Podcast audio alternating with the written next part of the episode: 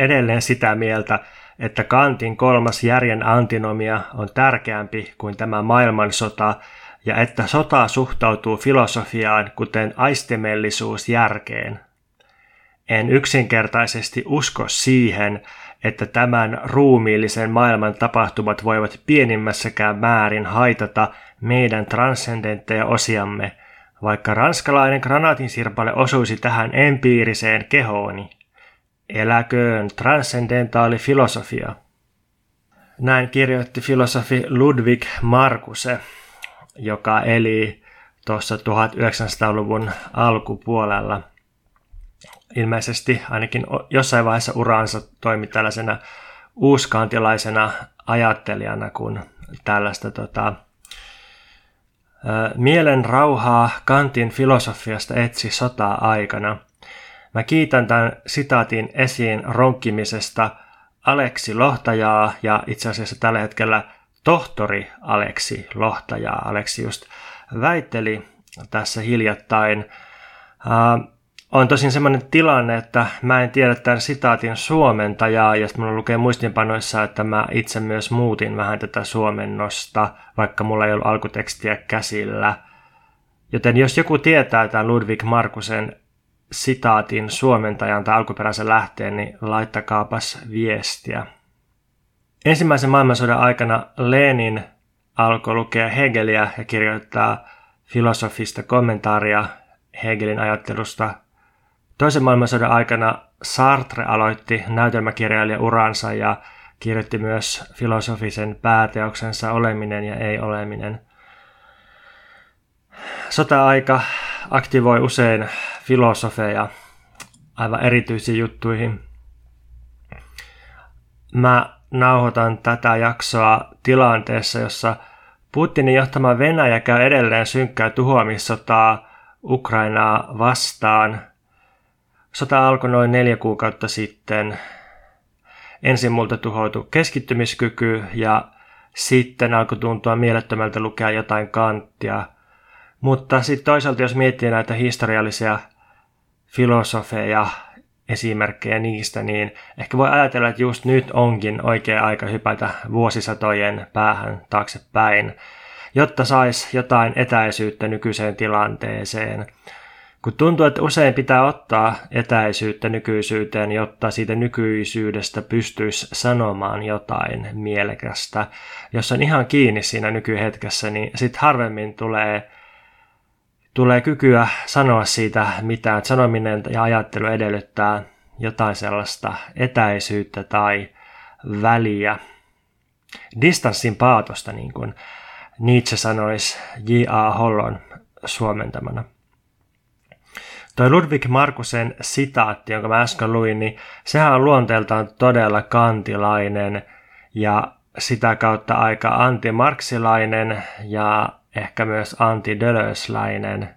Siis toi, että, että tämän ruumiillisen maailman tapahtumat eivät pienimmässäkään määrin voi haitata meidän transcendentteja osiamme. Ei edes vaikka granaatin sirpale osuus empiiriseen kehoon, niin järjelliset transcendentit tai transcendentaaliset osat, niin ne ei siitä muutu miksikään. Eli tässä on semmoinen kantilainen ajatus, että, että tota, on tämmöinen transcendentaalinen, transcendentaalisen subjektin välttämättömien ennakkoehtojen taso, joka ehdollistaa empiiristä ilmiömaailmaa ja sitten, koska se on just näin päin, että, että transcendentaalinen taso ehdollistaa empiiristä, niin sitten se empiirinen ei pysty vaikuttamaan siihen transcendentaaliseen, koska se transcendentaalinen on sen itse empiirisen ehto. Että jotta me voitaisiin kokea se ranskalaisen granatinsirpaleen osuma tähän kehoon, niin sitten meillä pitää olla se transcendentaalinen taso mahdollistamassa se. Dölösin transcendentaalinen empirismi lähti itse asiassa just toisesta suunnasta. Se lähti siitä, että, että miten kokemuksen tuottavat rakenteet, miten tuo transcendentaalinen taso on itse ehdollinen, miten empiirinen taso itse asiassa tuottaa uusia transcendentaalisia tasoja ja rakenteita. Ja miten transcendentaalinen taso, se taso, joka ehdollistaa kokemusta, saattaa hyvinkin murtua ja muuttua kokemuksen vaikkapa sodan myötä. Ja sitten kun on tämmöinen mullistava, kriisiyttävä kokemus, niin sen jälkeen itse ajattelun ehdot on erilaiset ja sitä kautta myös ajattelu on muuttunut. Tässä podcastissa tosiaan on käytetty tähän asti Gilles Deleuzein ajattelua tekosyynä puhua filosofiasta ja filosofian historiasta. Tässä jaksossa tosin mä puhun ehkä vähän vähemmän Deleuzeista, koska nyt olisi käsittelyssä Kantin käytännöllinen filosofia, erityisesti käytännöllisen järjen kritiikki. Ja sitten musta tuntuu, että Deleuze ei saa ehkä mitään super erikoista irti tästä Kantin filosofian käytännöllisestä puolesta, ei ainakaan tässä, tässä tota pienessä kirjassaan Kantin kriittinen filosofia. Se, mitä Deleuze kirjoittaa Kantista, on tässä kohtaa musta hyvin täsmällistä ja olennaista ja tiivistää Kantin moraaliajattelua taitavasti, mutta se ei vaan tunnu ihan niin omaperäiseltä kuin ehkä jotkut muut Deleuzein filosofian luennat, niin mä tässä ehkä koitan pikkusen sekoilla ja assosioida myös itsekseen ja irrallaan Deleuzeista. Ennen kuin mennään siihen Kantin käytännölliseen ajatteluun, niin voisi ehkä vähän miettiä sitä, että, että nyt kun on tämmöinen kasautuvien kriisien sisäkkäinen ja päällekkäinen vyöry niskassa, siis talouskriisit, ekokriisit, pandemian aiheuttamat kriisit, logistiikkakriisit ja nyt viimeisenä sota ja siihen liittyvä kärsimys ja pakolaisuus, niin onko filosofia ajankohtaista tai, tai voiko se olla, pitääkö sen olla jollain tavalla ajankohtaista? Sellaisen valtajulkisuuden näkökulmasta, niin tässä yhdessä filosofian lukupiirissä just heiteltiin tällaisia ajatuksia, että, että vielä 90-luvulla ja 2000-luvun alussa niin tuntui, että julkisessa keskustelussa tarvittiin filosofiaa aika useinkin, tai ainakin sitä haluttiin sinne. Ehkä siinä oli kyse jonkinlaisesta luovan talouden boostaamishalusta. Filosofiaa haluttiin tuomaan sellaista hyvänlaatuista innovaatiopöhinää, mutta kyllä filosofeilta myös haluttiin sit vastauksia ihan vaikka sellaisiin tapahtumiin kuin Irakin ja Afganistanin sota ja VTC-iskut 2001. Ja sitten kun tulee lähemmäs nykyaikaa, niin, niin on kyllä sellaisia asioita, joissa filosofia edelleen kuunnellaan, niin kuin vaikka eläinten oikeudet tai, tai ilmastonmuutos ja sen seuraukset, mutta, mutta sitten tuntuu, että tällaisissa yksittäisissä helposti ajoitettavissa tapahtumissa, niin edellinen suuri tapahtuma, jossa filosofia edes vähän kuunneltiin, niin oli koronapandemian puhkeaminen keväällä 2020. Ja se oli aikamoinen pettymys. Tuntuu, että siitä ei filosofeilta oikein irronnut mitään muuta kuin sellaisia kaavamaisia heittoja, mitä sitten olisi voinut sanoa jo kauan ennen koronapandemiaa. Ja nyt tämän Venäjän aloittaman hyökkäyssodan aikana niin tuntuu, että ketään ei ole mitenkään kauheasti kiinnostanut kuulla, että mikä on filosofien näkemys tästä sodasta. Mun mielestä se ei haittaa yhtään. Voi tietysti ajatella silleen, että, että filosofia olisi oman, oma aikansa ajatuksiin käsitettynä tai, tai käsittein käsitettynä. Tämmöinen näkemys, joka laitetaan Hegelin piikkiin yleensä. No sit voidaan ajatella, että, että filosofia on nimenomaan jälkiviisautta – et filosofia voi sanoa vaikka mitä, vaikka mistä, mutta vasta jälkikäteen aina. Ja tämäkin on laitettu Hegelin piikkiin, mutta jossain määrin myös Marxin piikkiin.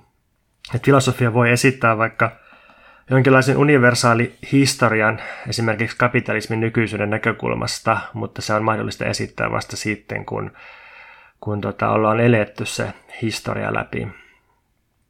No sitten kolmas näkemys filosofian suhteesta ajankohtaisuuteen ja aikaan on se, että, että filosofiassa on itse asiassa kyse tulevaisuuden ennakoinnista ja oikeastaan sen luomisesta, tulevaisuuden esiin manaamisesta.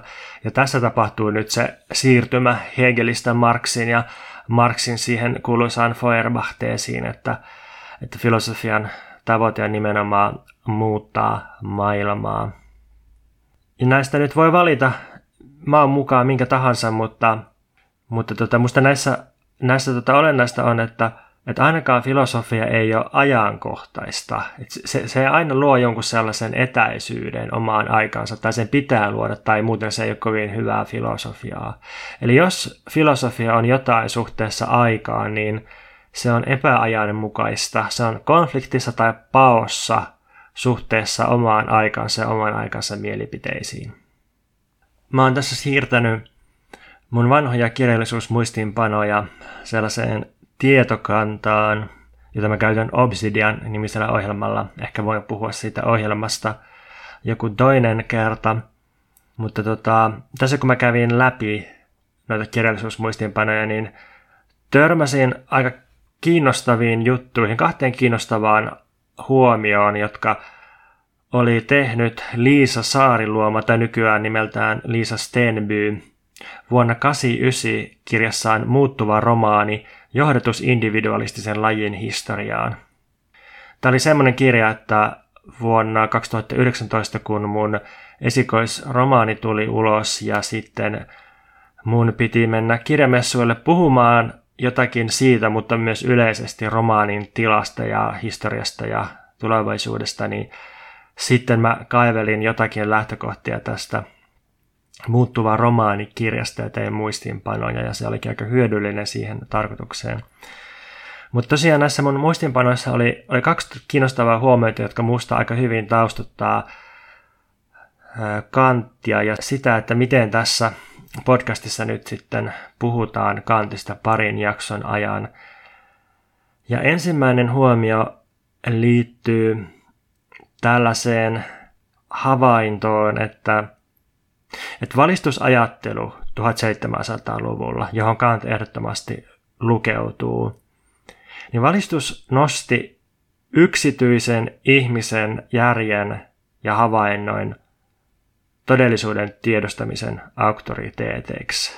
Eli jos ennen vanhaan tälleen käristetysti todellisuutta ajateltiin, että sitä tiedostetaan kuninkaiden tai jumalten tai, tai joidenkin tällaisten auktoriteettien näkökulmasta tai perinteiden näkökulmasta, niin valistusajattelussa tämmöinen pyrittiin korvaamaan sitten yksityisen, ikään kuin tavallisen ihmisen järjen ja havainnon auktoriteetilla. Mutta tämä ei tarkoittanut sitä, että oltaisiin ajateltu jotenkin, että todellisuus tai todellisuuden tulkinta riippuu subjektiivisuudesta, siis niin kuin jostakin satunnaisen yksilön näkökulmasta, koska valistusajatteluun sisältyy sellainen ajatus, että, että se yksittäisen tavallisen ihmisen järki ja havaintokyky on universaaleja, että kaikki tavalliset ihmiset tai siihen aikaan ainakin miehet, jakaa jonkinlaisen perusrakenteen, joka takaa, että voidaan saavuttaa objektiivista tietoa ja yksimielisyyttä erilaisista vaikkapa moraalisista tai poliittisista asioista. Ja tämä Liisa Saariluoman tai Stenbyn pointti on, että, että tämmöinen yleispätevän kaikille yhteisen järjen julistaminen – todellisuuden ja ihmisen toiminnan auktoriteetiksi, niin, niin se oli nimenomaan tuon 1700-luvun loppupuolen nousevan porvarisluokan oma juttu. Julistamalla oman järkensä universaalisuutta nouseva porvarisluokka asettu vastustamaan aatelisten eri oikeuksia. Porvaristo ilmoitti, että järki on kaikille sama ja yhteinen, samalla tavalla kuin ihmisluonto on yhteinen, ja sen takia järki ja ihmisluonto velvoittaa kaikkia samalla tavalla, ja toisaalta suo kaikille samat oikeudet, ja tästä universaaliudesta löytyy uuden yhteiskuntajärjestyksen ja moraalin perusta. Ja tämä, tämä pointti nyt taustuttaa Kantia ja varsinkin tätä Kantin käytännöllistä ajattelua, jota tässä jaksossa käsitellään, niin todella hyvin. Eli Uuden ajan länsimaisessa historiassa järjen universalismi on ollut nimenomaan porvaristoluokan väite, ja Kantin ajattelu lukeutuu tähän luokkaan.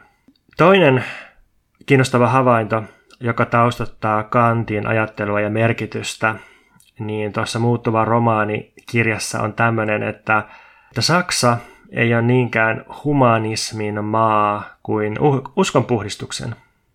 Thomas Mannin tohtori Faustus-kirjassa yksi romaanihahmo esittää Nietzscheläisen näkemyksen Martin Lutherin elämäntyöstä.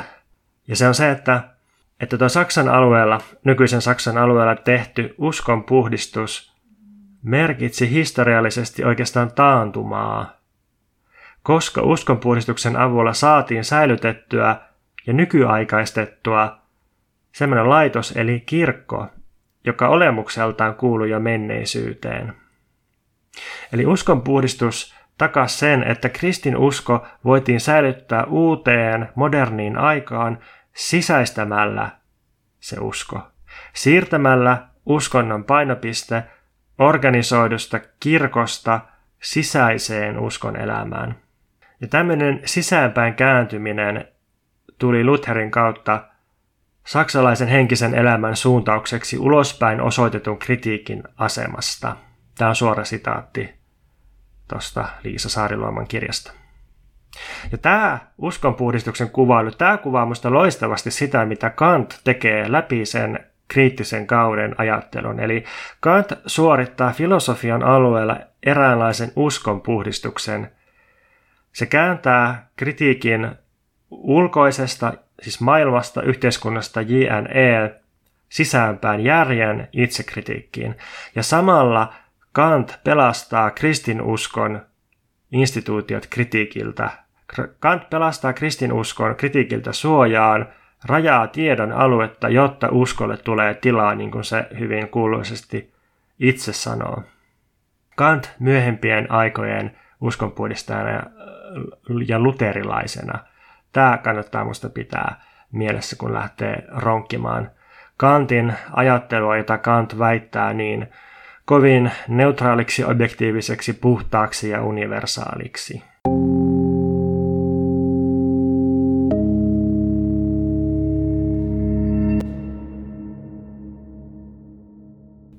No niin, mennäänpä sitten Kantin moraaliajatteluun. Markus Nikkarla on hienosti suomentanut ensinnäkin Moraalin metafysiikan perustus-nimisen kirjan, joka taustuttaa Kantin käytännöllistä ajattelua, ja sitten myös käytännöllisen järjen kritiikin. Jos joku haluaa lukea näitä, niin suosittelen, että lukee nämä modernit suomennokset eikä sitä sata vuotta vanhaa, joka on julkaistu näistä molemmista kirjoista jollakin sellaisella nimellä yhteisniteessä kuin siveysopilliset pääteokset tai jotakin sellaista. Kaikissa näissä 2010-luvulla julkaistuissa uusissa Kant-suomennoksissa on minusta aika hienot esipuheet. Tässä käytännöllisen järjen kritiikin esipuheessa Markus Nikkarla laittaa mun mielestä hyvän yleisen muistutuksen Kantin filosofian lähestymiseen. Se vertaa Kantin ajattelua meidän nykyiseen tällaiseen ikään kuin koulufysiikan näkökulmaan. Kun Kantin näkemyshän on, että, että jos me voidaan jostakin olla varmoja, niin meidän omasta ajattelusta. Ja sen takia mieli, tietoinen ajattelu on Kantille kaiken tieteellisen tutkimuksen lähtökohta. Ja vaikkapa fysiikan tai muiden luonnontieteiden tutkimat kohteet on Kantin mukaan mielestä riippuvaisia. Meillä on ensin pääsy mieleen ja meidän oma ajatteluun ja vasta välillisesti pääsy luonnon tutkimukseen vaikka fysiikan keinoin. Ja, ja tässä mielessä Kantille todellisuus on pohjimmiltaan mentaalista, mielen välittämää. Meillä ei ole pääsyä muunlaiseen todellisuuteen, mutta niin kuin tuossa aikaisemmin kun luin siitä muuttuva romaanikirjasta, niin, niin tämä, että todellisuus on pohjimmiltaan mielen tilallista, niin, niin se ei se ei tota, tarkoita mitään sellaista yksilökeskeistä subjektivismia, koska Kantin ajatus on, että, että me kaikki jaetaan se sama transcendentaalinen subjekti kuitenkin, ja se, se takaa tämmöisen yksilöiden välisen yksimielisyyden, todellisuuden, tai ainakin havaittavan todellisuuden luonteesta. Ja nyt jos joku tieteilijä, vaikka fyysikko, ajattelee, että se pystyy omilla fysiikan menetelmillään selvittämään todellisuuden perimmäisen luonteen paremmin kuin vaikkapa kantilainen filosofi, niin tämmöinen luonnontieteilijä on Kantin näkökulmasta sivuttanut kokonaan oman tieteensä perustan tutkimisen, joka on se transcendentaalisen subjektin tai sen, sen niin kuin, ää, ajattelevan ihmisen tutkiminen. Ja tässä ei ole kyse tieteen vähättelystä tai harhaksyyttämisestä tietenkään, vaan, vaan kyse on siitä, että, että Kantilla ilmiömaailma ja ylipäänsä kaikki mahdollinen kokemus on muodoltaan riippuvaista mielestä. Ja siksi meidän täytyy lähteä mielentutkimuksesta, kun nykyään hän ajatellaan luonnontieteiden pohjalta sinänsä ihan niin sanotun tervejärkisesti toisinpäin, että mieli on riippuvainen fysiikasta. Että meillä täytyy ensin olla fysikaalinen, kemiallinen, biologinen, sosiaalinen taso, jotta meillä voi olla mentaalinen taso. Ja, ja tämä on tosiaan niin kuin, tämä käy järkeen erittäin hyvin tietenkin, mutta toisaalta Kant kysyisi, että miten näin voi väittää, jos kaikki tieto tästä riippuvaisuudesta on saatu mielen välityksellä. Miten mieli voi väittää jotain omista fyysisistä ehdoistaan, kun nämä väitteet on aina mielen itsensä muodostamia? Tämä on minusta kiinnostava ongelma ja semmoinen, että, että sekä filosofiassa että fysiikassa kiistellään edelleen siitä, että kumpi on ensin. Voidaanko me sanoa mitään sellaista fysikaalisesta maailmasta, jossa ei ole millään tavalla edes epäsuorasti otettu huomioon sitä, että, että tämä sanottu asia on kuitenkin aina jonkun mielen sanomaa. Että meillä ei ole pääsyä siihen niin kuin ikään kuin sanomiseen ja kokemiseen ulkopuoliseen todellisuuteen. Jotkut tietysti on sitä mieltä, että meillä on hyvinkin pääsy sinne, ja tota, esimerkiksi matematiikan avulla voidaan muotoilla jotakin väitteitä havaintokokemuksen ulkopuolisesta todellisuudesta, että havainto maailma tai havainnon taso voidaan ylittää matemaattisilla menetelmillä. No, toi on kiinnostava ongelma samalla tavalla kuin vaikka kysymys ajan alusta. Meillä on erilaisia fysikaalisia näkemyksiä ajasta, vaikkapa sellainen kosmologian näkemys, että aika alkoi, itse aika alkoi jossakin pisteessä, vaikka alkuräjähdyksessä. Ennen sitä ei ollut aikaa. Että aika on tällainen fysikaalisen tapahtuman tuottama ilmiö. Ja sitten sit on kantilainen näkemys, jonka mukaan aika on ensisijaisesti mielen kokema sisäinen aistimellisuuden muoto. Se määrittää aikaa. Meillä täytyy ensin olla se transcendentaalisen subjektin aistimellisuuden muoto, aika, jotta me voidaan edes lähteä yrittämään väittää mitään fysikaalisesta ajasta, niin kumpi nyt on kumman edellytys varsinaisesti? Onko fysikaalinen aika tällaisen kantilaisen ajan edellytys vai onko kantilainen aika fysikaalisen edellytys? Tämä ehdon tai ehdollistamisen ja, ja siitä sanomisen välinen suhde on muutenkin kiinnostava. Miten ehdollistettu voi sanoa jotain omista ehdoistaan – Mä oon miettinyt tätä pitkään esimerkiksi marksilaisuuden kohdalla.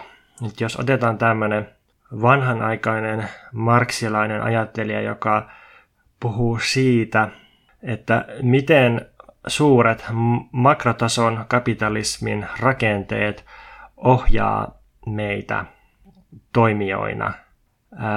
Otetaan oikein semmoinen vanhan koulukunnan tyyppi, joka on, että, että tota, talouden mykät, pakot ohjaa, ohjaa meitä ja, ja pääoma on varsinaisesti kapitalistisen yhteiskunnan subjekti ja, ja niin kuin muita subjekteja ei sitten juuri ole ja se, se alistaa meitä sitten tällaisella enemmän, enemmän tai vähemmän vääjäämättömällä logiikallaan, niin, niin jos näin on, niin miten se marksilainen ajattelija sit itse on mahdollinen?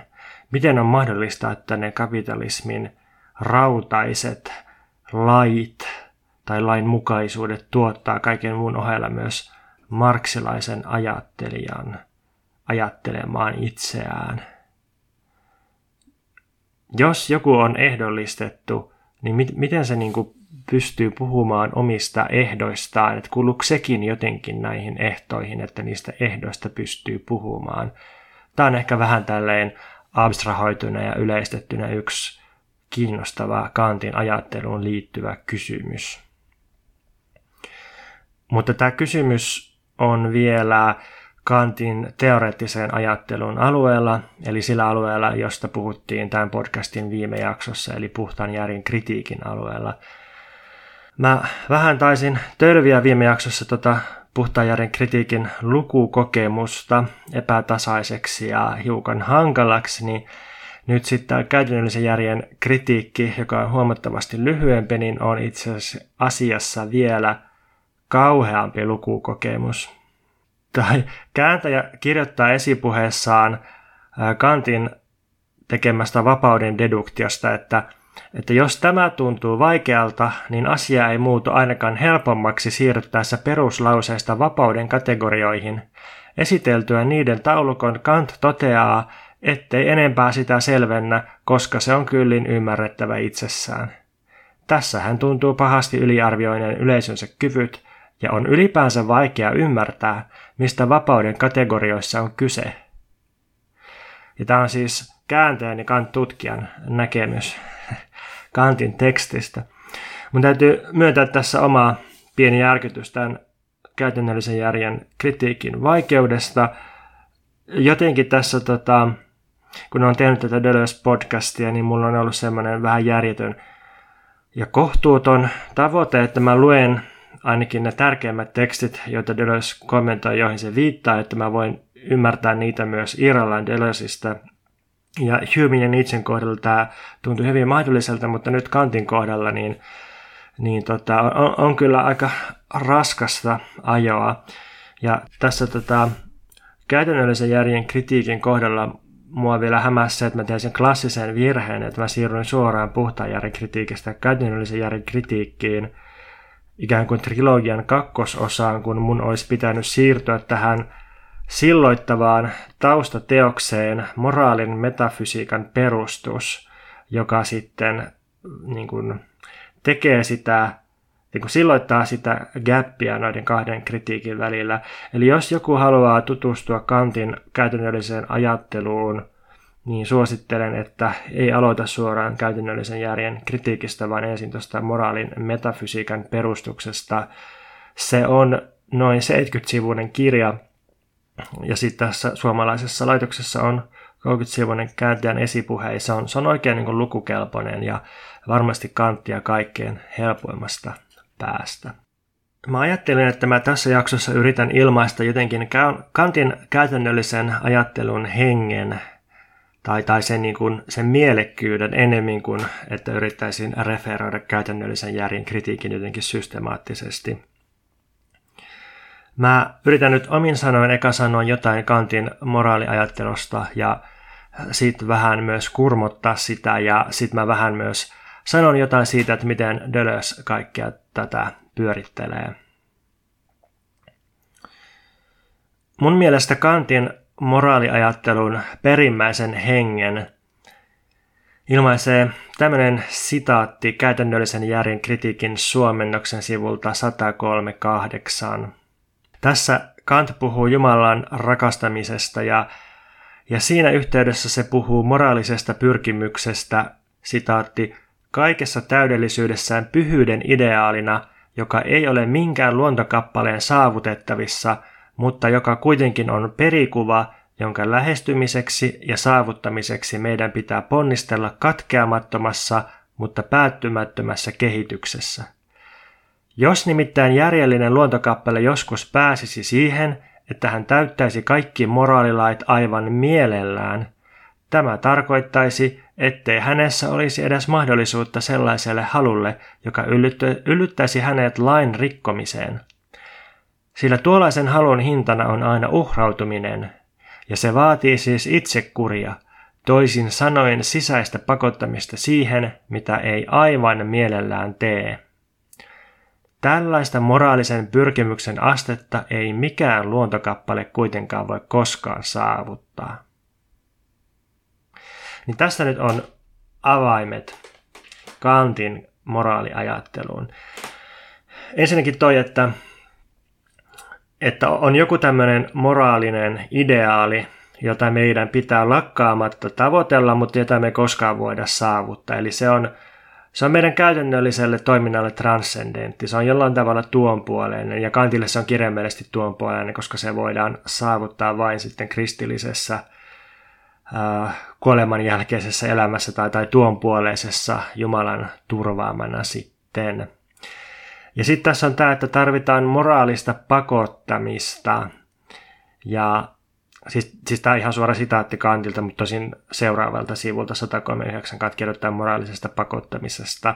Ja sitten vielä tästä sivu eteenpäin, niin Kant kirjoittaa moraalisen lain nöyryttävän ieksen kantamisesta. Tosin se täsmentää, että tämä nöyryttävä ies ei ole mitään brutaalia alistamista, vaan, vaan se niin kuin Ihminen kyllä kantaa sen, kun se oppii kunnioittamaan omaan järkensä sisäistä moraalilakia. Mutta tässä näkyy tämmöinen kristillinen ja nimenomaan luterilaisen uskonpuhdistuksen jälkeisen kristillisyyden tämmöinen niin sisäinen, sisäisen kamppailun arvostaminen.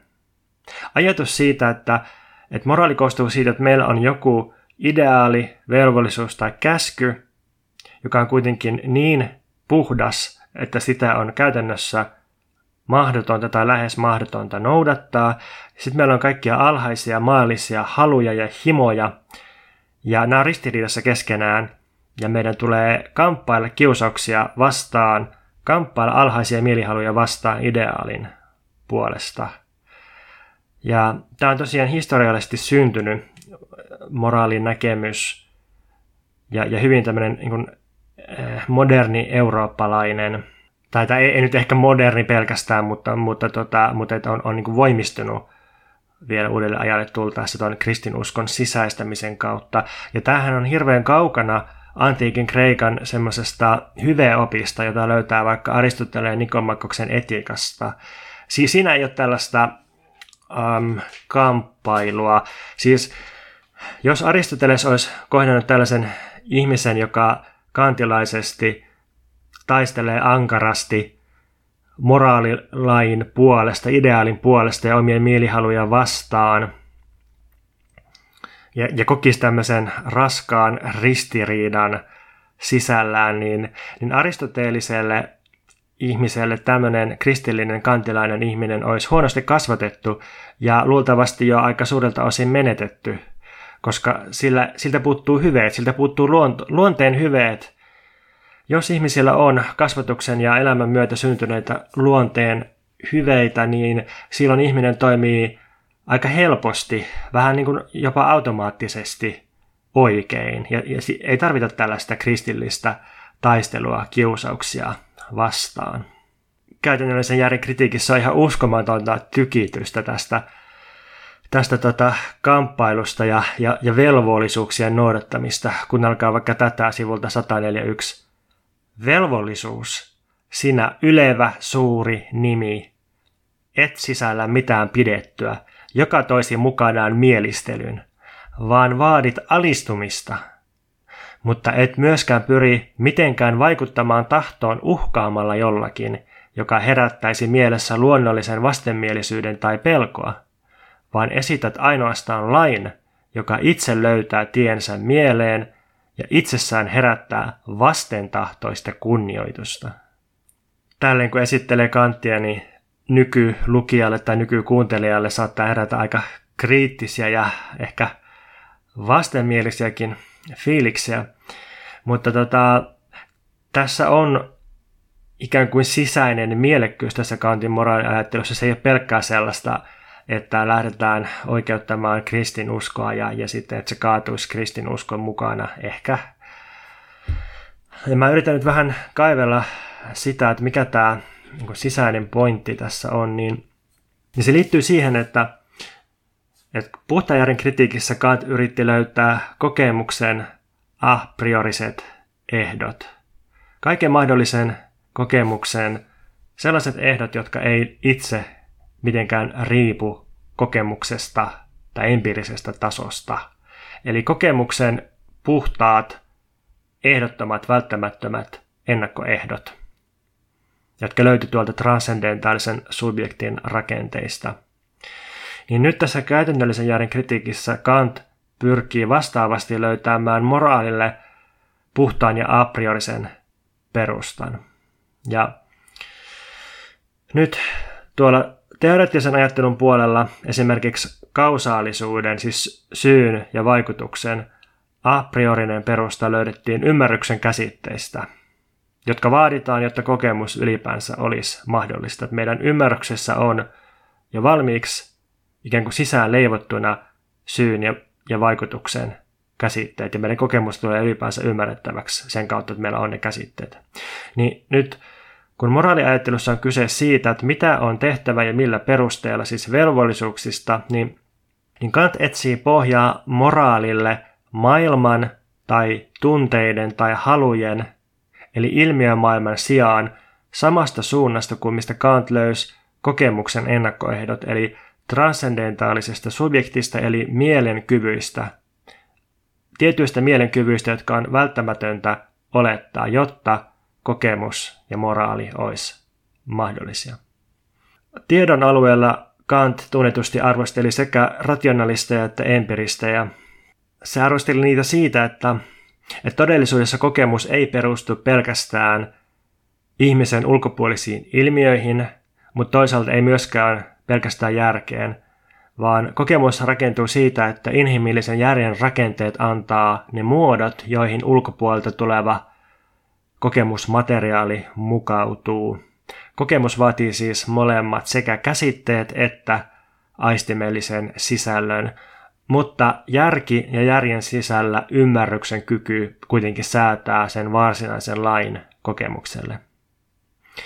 Ja nyt vastaavasti moraalin kentällä Kant arvostelee sekä niitä, joiden mukaan moraalin perustana olisi tämmöinen järjen määrittämä ulkoinen velvollisuus, vaikka Jumalan tai keisarin tahdon noudattaminen. Ja sitten se arvostelee myös niitä, joiden mukaan moraalin perustana olisi aistimellisesta kokemuksesta löytyvä tunne tai halu, esimerkiksi onnellisuus tai mielihyvä. Jos me määritettäisiin moraali jonkun tällaisen ulkoisen auktoriteetin tai tai maailmasta löytyvän kokemuksen mukaan, niin, niin silloin me oltaisiin Kantin mukaan määritetty moraali transcendentisti, eli, eli niin kuin ihmisen ulkopuolelta käsiin. Ja nyt Kantilla on haussa moraalisen järjen immanentti käyttö, eli moraalille pitää löytää perusta järjestä itsestään omalakisesti, ei minkään ulkopuolisen määrittämänä. Ja nyt Kant siis tutkii sitä, että miten järki säätää itse itselleen lain, jonka alamainen se on. Miten järki toimii vaikuttavana syynä ilmiömaailmassa sillä tavalla, että se säätää itse itselleen lain, jonka mukaan sen tulee toimia. Ja tässä on semmoinen kiinnostava ero, että, että kun puhtajärjen kritiikissä järki tai oikeastaan järjen sisältä löytyvä ymmärrys säätää lain ulkopuolelta, ihmisen ulkopuolelta tulevalle kokemuksen materiaalille, eli sille, mikä eroaa ihmisen järjestä, niin nyt järki säätää tosiaan lain itse itselleen ja on, on sikäli vielä autonomisempi kuin mitä se tuossa teoreettisen tiedon alueella on. Mutta totta kai välillisesti itsensä kautta järki säätää tietysti lain myös maailman kohteelle, koska sitten kun aletaan toimimaan sen moraalisen lainsäädännön kautta, niin sitten tietysti aiheutetaan vaikutuksia maailmassa. Ehkä tämän aina vaan hankalammaksi menevän esityksen voi hetkeksi pysäyttää ja voi, voi miettiä tuota kysymystä äm, autonomiasta, järjen autonomiasta, tai, tai ylipäänsä autonomian käsitteestä, kun se, se on Kantille niin, järke, niin tärkeä tämä, tämä itsehallinto, omalakisuus, autonomia, se, että säädetään itse itselle laki ja sitten totellaan sitä, niin, niin, niin. Tällähän on aika isoja merkityksiä myös poliittisesti, että et mitä me ymmärretään autonomialla – sehän on tietysti aika hyvä ja yleisesti hyväksytty tavoite, että vaikka jokainen ihminen voisi itse päättää omista asioistaan tälleen yleisesti, eli, eli säätää itselleen omat periaatteensa, joita se noudattaa, jokainen kaupunki, kunta ja valtio tai, tai poliittinen yhteisö voisi päättää itse omat lakinsa. Me ollaan varmaan yleisesti aika laajasti tätä mieltä. Mutta mitä autonomia täsmälleen tarkoittaa? Mitä tarkoittaa totella itse itseään? Onko tässä joku semmoinen paradoksin tai ristiriidan mahdollisuus? Mikä osa itsestä säätää lain itselle ja kuinka usein? Onko jotain sääntöjä siihen, miten pitää itse hallita itseään? Kun siis itsehallintokin on yksi hallinnan muoto. Et itsehallintahan ei ole mitään sellaista jotenkin kaoottista anything goes rajatonta sekoilua. Ei, kantilla eikä meidän tämänhetkisessä parlamentaarisessa demokratiassa ei, eikä niin kuin oikeastaan missään. Niin tämä, tämä itsehallinta herättää kysymyksen siitä, että voiko itseään hallitsemalla – alistaa itse itseään. Kun nykyään puhutaan paljon itsensä johtamisesta, niin voiko itsensä johtaminen olla vaikka autoritaarista tai totalitaarista? Ja no, totta kai se voi olla. Itselleen voi säätää esimerkiksi mahdottoman tai äärimmäisen julman lain, jota sitten alkaa itse noudattaa. Ja niinhän monet nykyään tekeekin tuottavuuden tai ulkonäkönormien tai monien tällaisten lakien, niin sanottujen lakien kohdalla, joita ei niin kuin mitenkään pampulla uhaten meillä, meille ulkopuolelta anneta, mutta me koetaan, että me itse jotenkin säädetään ne itsellemme, vaikka silleen, että me vertaillaan itseämme toisiin ja halutaan tulla niiden kaltaisiksi. No, Kantin mukaan tällainen autonomia ei sitten ole mitenkään todella autonomista missään nimessä, koska siinä on mukana sisältöä, siinä on mukana jotenkin maailmasta ronkittua aineesta. Jos mä vertaan itseäni jonkun toiseen ja sit säädän itselleni lain tämän vertailun mukaan, niin tämä on ikään kuin epäpuhdasta tai jotenkin niin kuin patologisesti määrittynyttä, ei autonomiaa, vaan heteronomiaa, toisen kautta määrittymistä.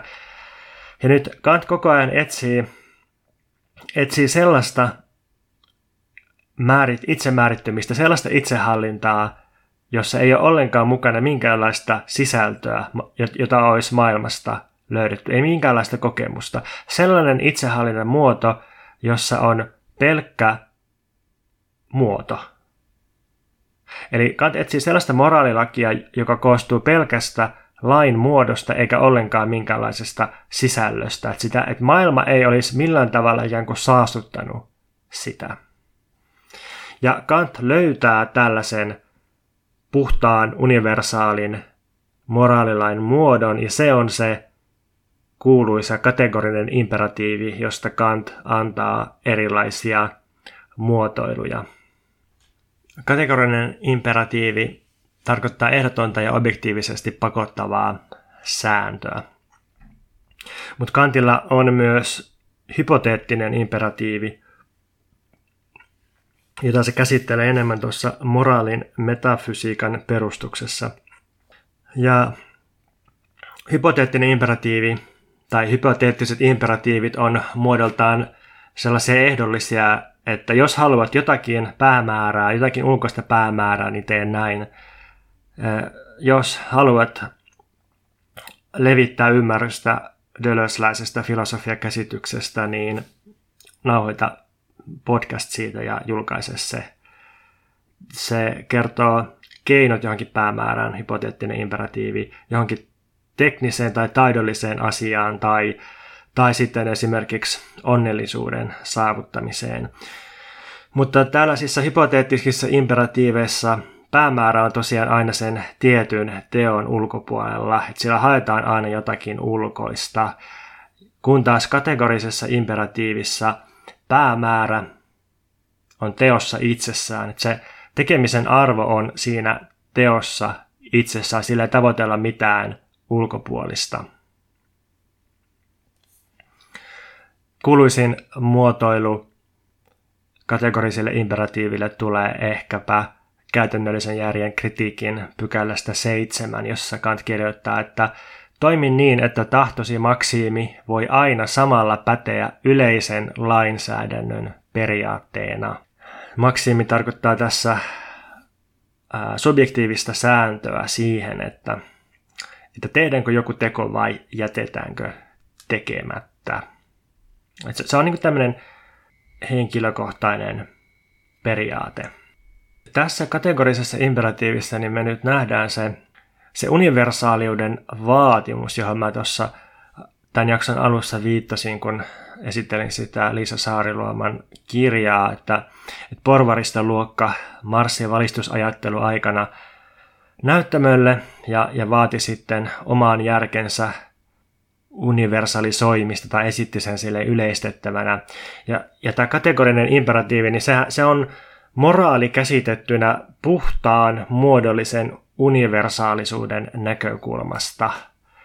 Jos pitää toimia niin, että oman tahdon maksiimin voi aina samalla ajatella päteväksi yleisen lainsäädännön periaatteeksi, niin, niin silloin moraalista toimintaa ei ohjaa mikään tietty arvo tai sisältö, vaan niin puhdas universaalisuuden muoto tai niin mahdollisimman puhdas valistusajan ja, ja tämmöisen niin kuin, ä, porvarillisen universaalisuuden moraaliajattelun muoto. Ja sitten on herkullista, kun Kant kuvailee tätä, tätä tota moraalilakia, kun se, se käyttää aina sellaisia sanoja niin kuin sitovuus, pakottavuus, velvollisuus, pyhyys, lain kunnioittaminen, ehdottomat, mutta kuitenkin mahdottomat käskyt, sydämen alistuminen velvollisuudelle. Sitten se puhuu siitä, miten moraalilain, pyhyyden ja hyvyyden loistokkuus näyttäytyy parhaiten kärsimyksessä – ja se arvostelee tällaista huikentelevaista ja spektaakkelimaista moraalin esittämistä, kun, kun niin kuin meidän pitäisi keskittyä sen sijaan kuivaan ja totiseen velvollisuuden suorittamiseen. Ja, ja siihen, että miten järki käskee meitä kaikkeen, kaikkeen tällaiseen, vaikka koskaan ei olisi yhtään tekoa vielä tehty tällaisesta kategorisen imperatiivin käskemästä puhtaasta velvollisuudesta. Ja sitten sit vielä on hauskaa, kun käytännöllisen järjen kritiikin sivulla 162 Kant kirjoittaa, että tämmöinen järjen peruslause on ammoisista ajoista ollut kaikkien ihmisten järjessä ja heidän olemuksensa liittyneenä, ja se on moraalisuuden peruslause. No niin, yleensä Kantin semmoinen kouluopetus, lukioopetus päättyy tähän, että, että listataan tämä kategorinen imperatiivi ja sitten annetaan pari esimerkkiä, vaikkapa semmoinen, että että tota, ää, periaate älä valehtele, niin se täyttää kategorisen imperatiivin, koska sen voi yleistää kaikkea koskevaksi lainsäädännön periaatteeksi, kun taas sitten sen vastakohtaa, joka sallisi valehtelun, niin sitä ei voi universalisoida, koska jos sen universalisoisi, niin sitten se tuhoaisi itse itsensä, kun mihinkään ei voisi enää luottaa, kun valehtelu olisi sallittu.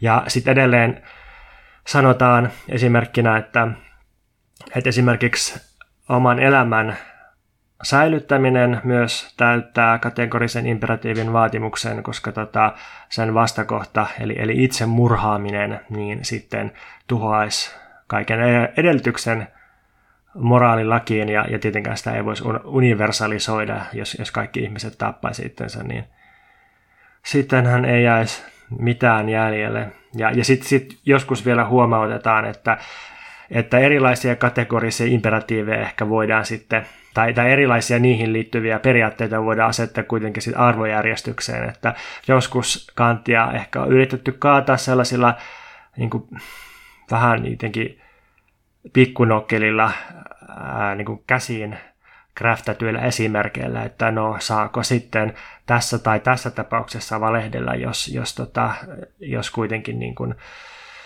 on, on niin kuin hyvin, hyvin spesifi tilanne ja, ja näin, niin, niin sitten ehkä kuitenkin on, on tärkeämpää jo, joissakin tilanteissa sitten kuitenkin säilyttää vaikka se oma elämä tai, tai toinen, toisen elämä, kun niin kuin silleen kankeasti noudattaa jotain abstraktia ää, käskyä. Mutta mun mielestä tämä kategorinen imperatiivi niin ei ole oikeastaan yhtään kiinnostava, eikä se ole se olennainen juttu Kantin moraaliajattelussa. Tai me ei niin päästä siihen, mikä siinä on kiinnostavaa, jos me jumitutaan tähän, että täyttääkö joku teko nyt kategorisen imperatiivin vaatimuksen vai ei. Ja sitten niin kuin tässä on jo tullut esille, niin Kant oli epäilevä sitä kohtaan, että onko ehkä yhtään tekoa koskaan tehty varsinaisesti tällaisen kategorisen imperatiivin mukaan. Niin mä ehdotan, että jätetään se vähän vähemmälle huomiolle tämä kategorinen imperatiivi ja sitten liity, niin kuin siirrytään siihen niin kuin, niin kuin varsinaisiin pointteihin Kantin ajattelussa. Ja ne pointit liittyy mun mielestä vapauteen ja ihmiselämän mielekkyyteen. Vapaus liittyy siihen, että, että kantilaisessa moraaliajattelussa sen, sen koko moraalin mahdollistaa noumenaalisuus tai nominaalinen taso. Kun kantilla on tämä jako, että on, on ilmiömaailma, fenomenaalinen maailma ja sitten on puhtaan ajattelun maailma eli nominaalinen maailma. Ilmiömaailman, tämän fenomenaalisen maailman laki on syön ja vaikutuksen laki eli kausaalisuus. Kun taas nominaalisen maailman eli puhtaan ajattelumaailman laki on tahdonvapaus. Eli syyn ja vaikutuksen laki koskee siis vain ilmiöiden maailmaa. Ja ihminen on sekä empiirinen olio, ilmiömaailman olio, että sitten nominaalisen maailman olio. Ja empiirisinä olioina me ollaan tietysti luonnonlakien määrittämiä, meitä määrittää kausaalisuhteet, mutta sitten puhtaan järjen olioina, transcendentaalisina subjekteina, niin me ollaan kuitenkin vapaita. Ja tämä Kantin ajatus on, että moraalisuus riippuu tästä nominaalisesta puhtaan ajattelun vapaudesta, mutta se voi toteutua vasta ilmiön maailmassa. Ja ihmisen toimijuus piilee tässä siirtymässä nominaalisesta fenomenaaliseen ajattelusta ilmiöihin.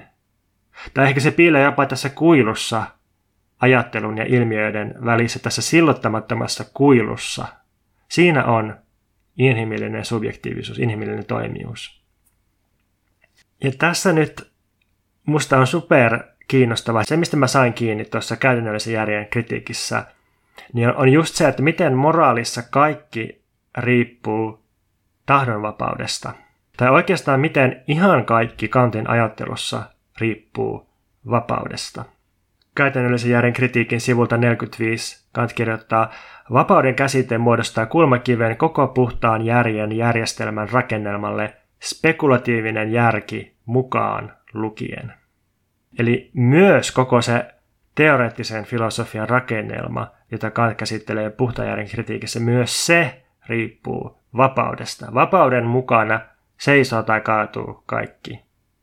Ja on myös kiinnostavaa, että Kant heti tässä kirjan alussa ilmoittaa, että, että kaikista spekulatiivisen järjen ideoista vapaus on ainoa, jonka mahdollisuuden me voidaan tietää a priori, eli kokemuksesta riippumatta, voimatta sitä kuitenkaan ymmärtää.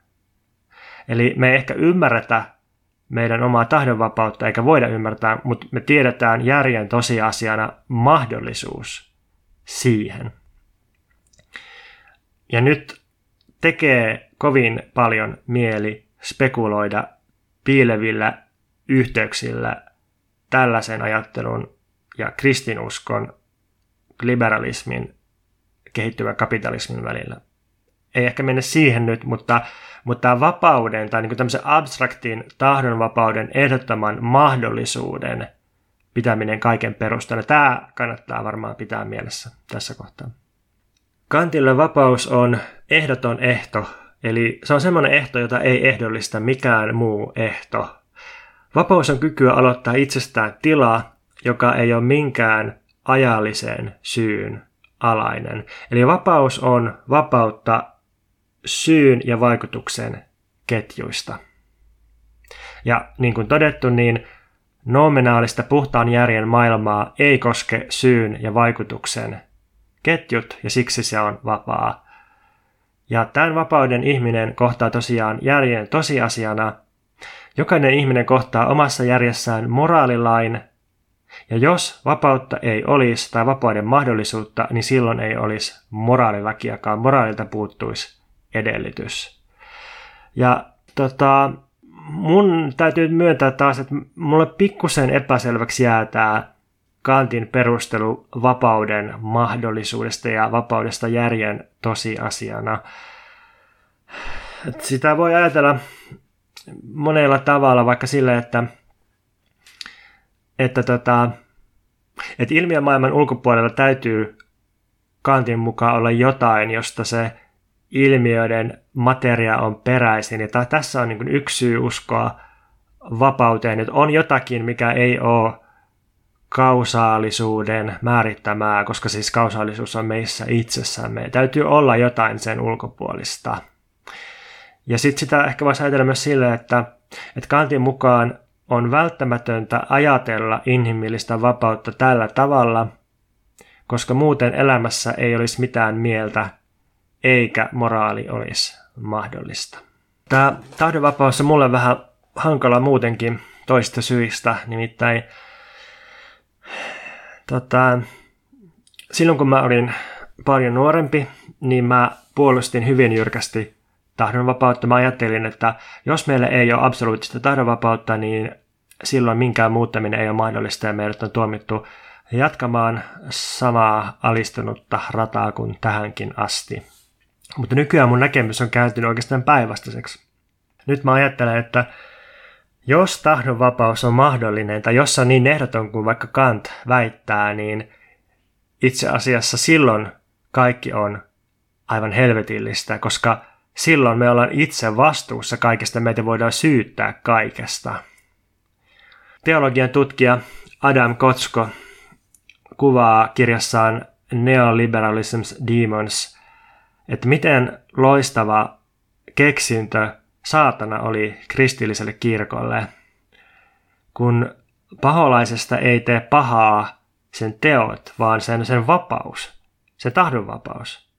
Saatana on demoni, joka vapaasti valitsee oman pahuutensa, ja siksi se on myös täydessä vastuussa pahuudestaan, ja näin saatanasta tulee kirkolle hyvä vihollinen ja kelpo syyllinen.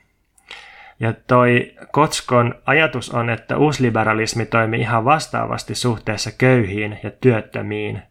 Et kun jokainen ajatellaan pohjimmiltaan vapaaksi ja vastuulliseksi, niin jokaista voidaan syyttää omasta epäonnistumisestaan. Yhteiskunnan tasolla pahuus, eli kaikenlaiset ongelmat, selitetään tiettyjen ihmisten, vaikkapa vapaa matkustavien työttömien, vapailla valinnoilla. Ja Tälleen vapauden ja syyllistämisen kautta Kotskon mukaan uusliberalismi on itse asiassa hallittavien väestönosien demonisoimisen tekniikka. Kantilla on myös toinen muotoilu vapaudelle. Nimittäin Kantille vapaus on myös kykyä noudattaa järjen sanelemaa moraalilakia tahdon määräytymisen suhteen riippumatta niistä seurauksista, mitä tästä koituu. Ja sitten se varsinainen moraalinen valinta on siinä, että noudatetaanko me tätä järjen lakia vai jotakin aistimellista lakia. Kantille kaikessa on aina kyse säännöistä ja lajeista. Tämä, tämä on niin, niin saksalaista ajattelua kuin voi olla. Että ka- kaikkeen meidän toimintaa määrittää joku sääntö, laki tai periaate, mutta sitten me voidaan valita, onko se meidän oma puhtaan järjen säätämä periaate vai onko se joku empiirinen, joku satunnainen, joku mikä hyvänsä periaate. Mutta sitten tässä on semmoinen hauska juttu, että, että jos me annetaan jonkun ulkoisen aistimellisen empiirisen lain määrittää meidän toimintaa, niin Kantin mukaan silloin me itse asiassa valitaan vapautta vastaan – tämä on taas hyvin saksalainen käsitys vapaudesta, että et vapaudella on tietty välttämättä velvoittava muoto. Et jotenkin siis, että et, et vapaus on tavallaan pelkkää puhdasta muotoa ilman mitään tiettyä arvoa tai sisältöä, mutta mut se silti on määrätty se vapauden muoto. Ja mikä tahansa valinta ei ole vapautta. No, mistä tässä kaikessa sitten on kyse oikein? Onko tässä mitään mieltä, jos, jos nyt alkaa kuulostaa siltä, että, että siellä joku ukkeli huutelee mahdottomia käskyjä puhtaan järjen äänellä, niin tätä voi ajatella sille, että, että kaikissa tässä on pelissä järjellisen olennon, eli yleisesti ihmisen arvokkuus ja kunnioitus. Kantin mukaan moraalisuus antaa ihmiselle lopulta syyn ja mielen elää. Moraalin pohjalta ihminen voi olla arvokas omissa silmissään – ja sitten musta on kiinnostavaa, että miten Kantin mukaan moraalisuus ei oikeastaan koske vaikkapa sitä, että miten voisi saavuttaa onnellisuuden, vaan, vaan se koskee sitä, että miten meistä voisi tulla omissa silmissämme onnellisuuden arvoisia. Ja tässä mielessä se määrittää elämälle suunnan.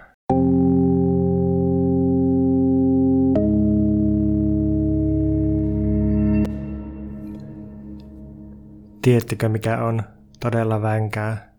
Se, että mä ostin uuden mikrofonin muun muassa tämän podcastin tekemistä varten ja äänitin tähän asti sen jakson sitten tyytyväisenä sillä ja äsken kun mä pidin taukoa ja aloin kuunnella, että miltä se sitten kuulostaa, niin kuulosti ihan hyvältä, mutta oudon tukkoiselta, niin sitten mä huomasin, että mulla oli jäänyt tähän mikrofonin ja popfilterin väliin sellainen pehmukeeriste, että se koko mikki oli blokattuna tähän asti sen nauhoituksen ajan, niin katsotaan nyt, miltä kuulostaa tämän jälkeen.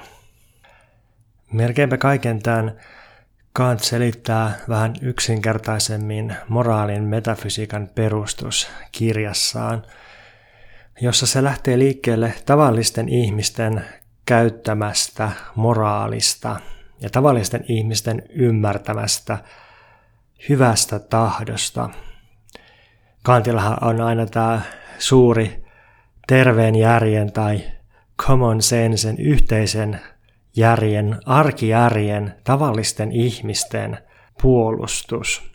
Ja ajatuksena vaan on, että, että se, se niin kuin mikä piilee siinä tavallisten ihmisten terveessä järjessä, niin se vaan pitää ronkkia esille ja puhdistaa ja perustella täysin varmasti objektiivisesti, mutta että pääpiirteissään siinä on kuitenkin ikään kuin piilevissä se, se mihin tässä filosofiassa pyritään joka tapauksessa.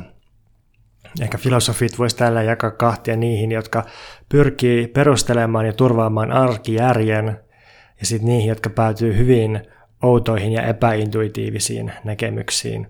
Kantin lisäksi monet sellaiset analyyttiset filosofit, joita tykätään opettaa filosofian perustutkinto-opiskelijoille, niin ehkä menee siihen laariin, että puolustetaan arkista kielenkäyttöä ja tervettä järkeä.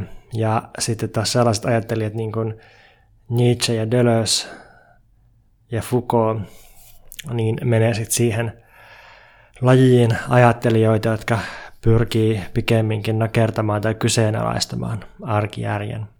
Mutta siis kun Kant lähtee liikkeelle moraalin metafysiikan perustuksessa, eli tuossa käytännöllisen järjen kritiikin esiosassa ja jotenkin ennakoivassa popularisoinnissa, niin tavallisten ihmisten hyvästä tahdosta, niin se määrittelee, että että hyvää tahto on yleisesti hyvää tahtoa pelkän hyvän tahdon tähden, eikä esimerkiksi joidenkin seurausten, niin kuin palkkioiden tai rangaistusten tai tunteiden tai onnellisuuden tähden. Ja niinpä ihan jo arkijärjen mukaan ja tavallisten ihmisten toiminnassa, niin moraalissa on kyse sellaisesta toiminnasta, jonka päämäärä on siinä itsessään eikä sen ulkopuolella ja jota tehdään sen itsensä vuoksi niin kuin pelkän hyvän tahdon vuoksi. Ja niinpä Kantin mukaan toiminta on moraalisesti hyvää vasta silloin, kun se tapahtuu ei pelkästään lain mukaan, vaan myös lain vuoksi ja lain hengessä. Eli ei riitä, että joku teko tehdään sillä tavalla, että se seuraa vaikkapa kategorista imperatiivia, vaan sen lisäksi tapahduttava sen tähden ja sen hengessä, hyvän tahdon vuoksi ja hyvän tahdon hengessä – Eli moraalista toimintaa on vain toiminta, jota tehdään hyvästä tahdosta sen itsensä tähden. Ja nyt jos joku on kuunnellut tämän podcastin ensimmäisen jakson, niin saattaa muistaa, että siinä puhuttiin Dölösin eräänlaisesta idioottiluonteesta, kun Dölös toimii just semmoisena ajattelijana, jolla on kaksi pirunsarvea päässä, eli Yhtäältä paha tahto vakiintuneita kategorioita kohtaan ja toisaalta huono tuuli, joka johtuu vallitsevan ajattelun typeryydestä. Kun Kant lähtee liikkeelle tavallisten ihmisten hyvästä tahdosta, niin Deleuze taas pitää nimenomaan pahaan tahtoisuutta kutkuttavana lähtökohtana ajattelulle. Voi ehkä kysyä tosiaan, että miksi ajattelu olisi luonteeltaan hyvää Miksi ajattelu perustuisi maalaisjärkeen tai yhteiseen järkeen, ja miksi ajattelu lähtökohtaisesti tavoittelisi luonnostaan hyvän tahdon mukaista toimintaa? Hedelmällisempää ajattelua saattaisikin syntyä nimenomaan pahasta tahdosta. Voidaan myös lukea Dölösin esipuhetta sen ero- ja toisto väitöskirjaan, jossa se kirjoittaa näin. Kun ongelmat saavuttavat niille kuuluvan positiivisuuden asteen ja kun erosta tulee vastaavan myöntämisen kohde, ne vapauttavat aggression ja valinnan voiman, joka tuhoaa kaunosielun, riistää siltä sen identiteetin ja murtaa sen hyvän tahdon.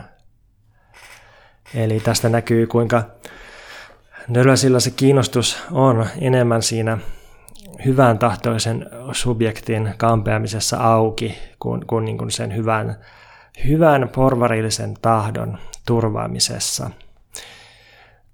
Mutta ehkä tämä on myös vähän eri juttu eri konteksteissa. Mä olin aluksi aika vihamielinen ja epäileväinen kantin moraaliajattelua kohtaan, mutta mitä pitempään mä sitä tässä sulatellut, ei kyllä ole sulannut kuin hyvin pieni osa, mutta joka tapauksessa niin kyllä mä oon alkanut ajatella, että kasvokkaisissa tapaamisissa, niin kyllä mä toisilta ihmisiltä kaipaan hyvää tahtoa ja yritän suhtautua itse niihin hyvällä tahdolla.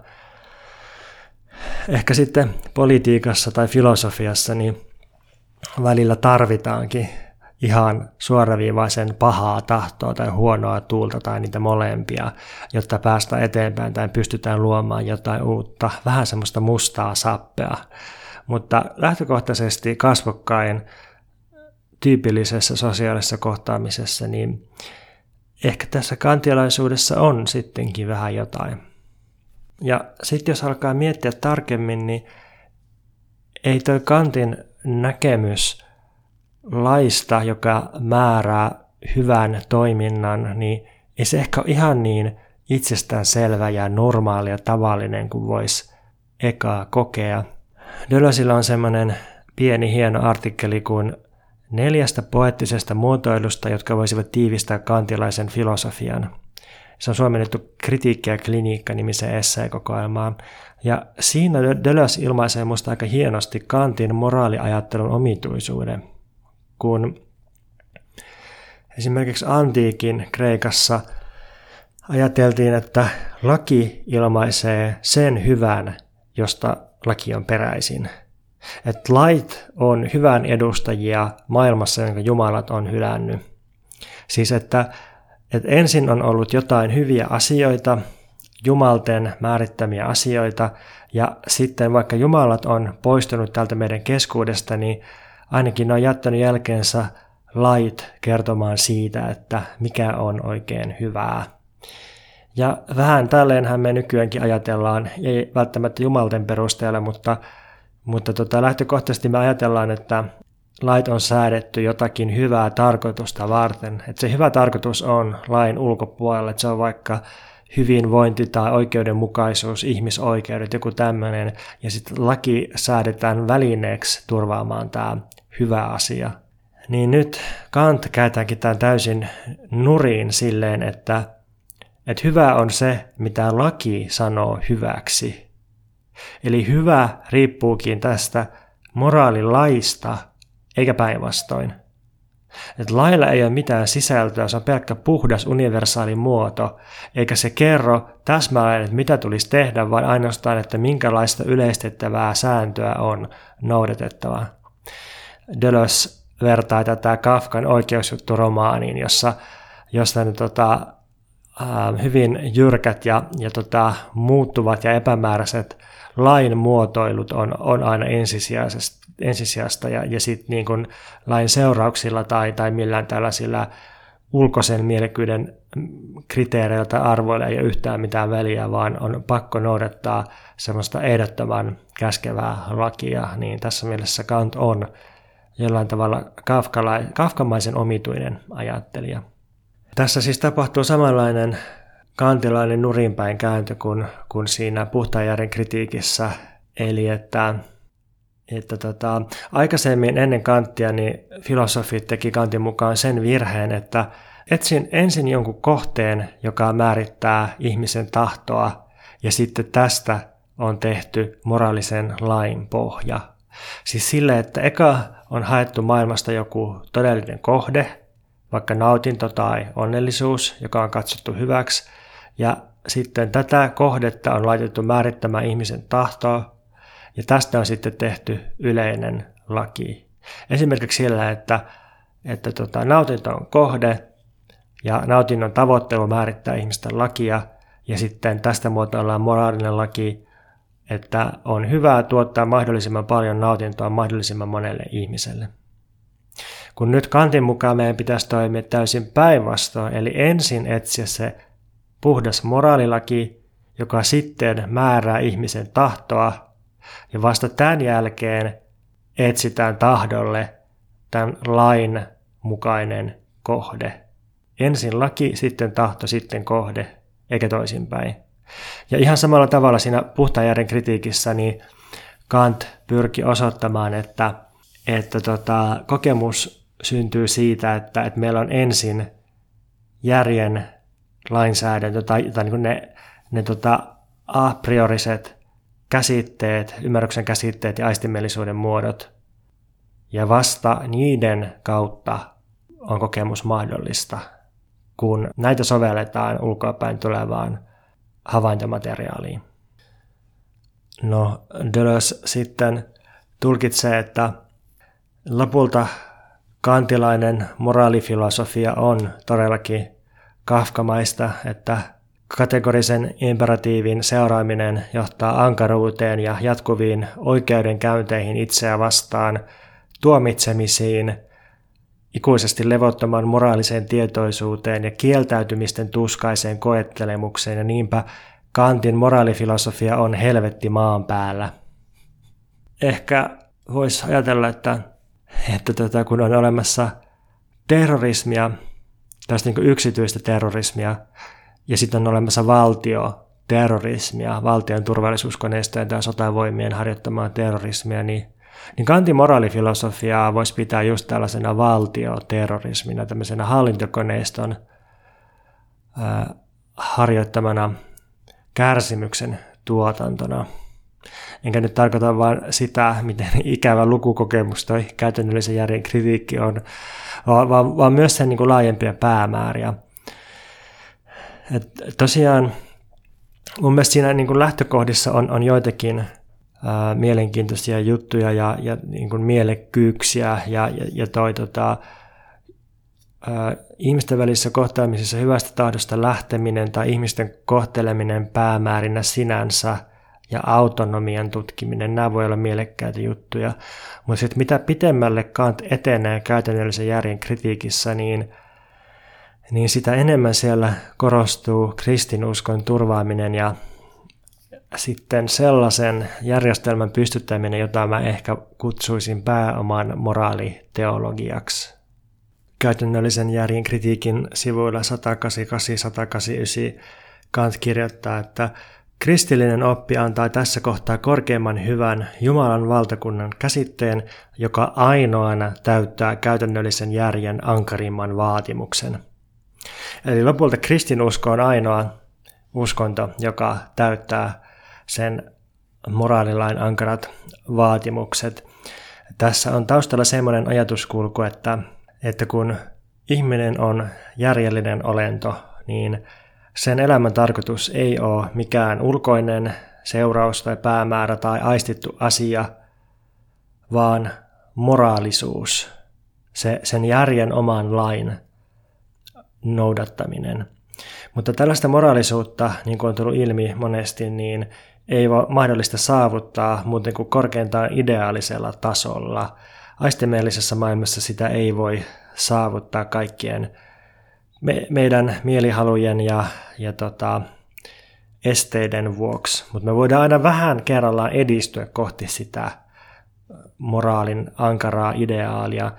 Ja Kantin mukaan on myös järkevää ja oikeastaan välttämätöntä olettaa, että koittaa vielä hetki, jolloin tämä meidän moraalinen edistyminen voi täydellistyä tulevassa maailmassa ja että tämän takaa itse Jumala korkeimpana olentona. Ja niinpä moraalilaki johtaa korkeimman hyvän käsitteen kautta kristinuskoon ja tätä kautta tunnustamaan kaikki puhtaan järjen määrittämät velvollisuudet itse asiassa jumalallisiksi käskyiksi. Siinä on kristinuskon turvaaminen. Ja mitä sitten tämä pääoman moraaliteologia on? No tämä on vähän epämääräisempi assosiaatio, mutta ehkä voisi väittää, että, että tämmöinen lakkaamaton, työläs, välillä kovin vastentahtoinen ponnistelu ja vaivannäkö kohti jotakin ääretöntä kehitystä täydellisyyden alemmilta tasoilta korkeammille tasoille, niin tämmöinen loputon edistyminen ja, ja kasautuminen, niin tämä menee aika lailla yksi yhteen sen pääoman kasautumisen imperatiivin kanssa, mikä oli päässyt valloille just tuolla valistusaikaa, jolloin Kant ajatteli ääritön pyrkimys kohti ikuisuuksiin kasautuvaa kehitystä ja edistystä, lakkaamaton työskentely johonkin tuonpuoleisen ideaalin hyväksi. Tällaisia rakennelmia löytyy tietysti kuin monesta muustakin paikasta kuin modernista kapitalismista, mutta oli miten oli, niin se sopii aika hyvin yhteen modernin kapitalismin kanssa. Ja nyt kun on turvattu kristinusko ja tämmöinen lakkaamaton ponnistelu pääoman moraalisen vastineen eteen, niin kas kummaa on käynyt siten, että Kantin puhtaan järjen ankara tiede on moraalin alalla päätynytkin oikeuttamaan vallitsevan uskonnon ja yhteiskuntajärjestelmän. Kuinkas nyt taas kerran sattuikaan tälleen käymään. Tosin nyt Kant-asiantuntijat voisi huomauttaa aika jyrkästi vastaan, että, että Kant ei itse missään nimessä tarkoittanut tätä näin. Kant itse asiassa erotti selvästi moraaliin teologiassa toisin kuin monet oman aikansa filosofit.